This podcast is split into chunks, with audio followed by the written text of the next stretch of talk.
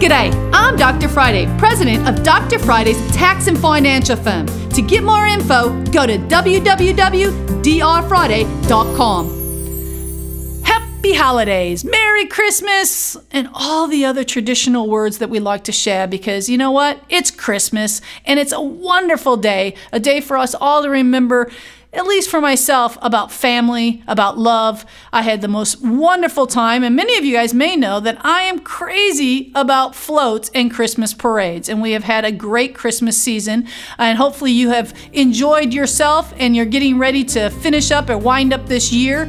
And you've got a few more days to think about possible putting money aside for retirement or contributing to IRAs can still be put off till next year. But if you need help, check out the web, drfriday.com. You can catch the Dr. Friday call in show live every Saturday afternoon from 2 to 3 p.m. right here on 99.7 WTN.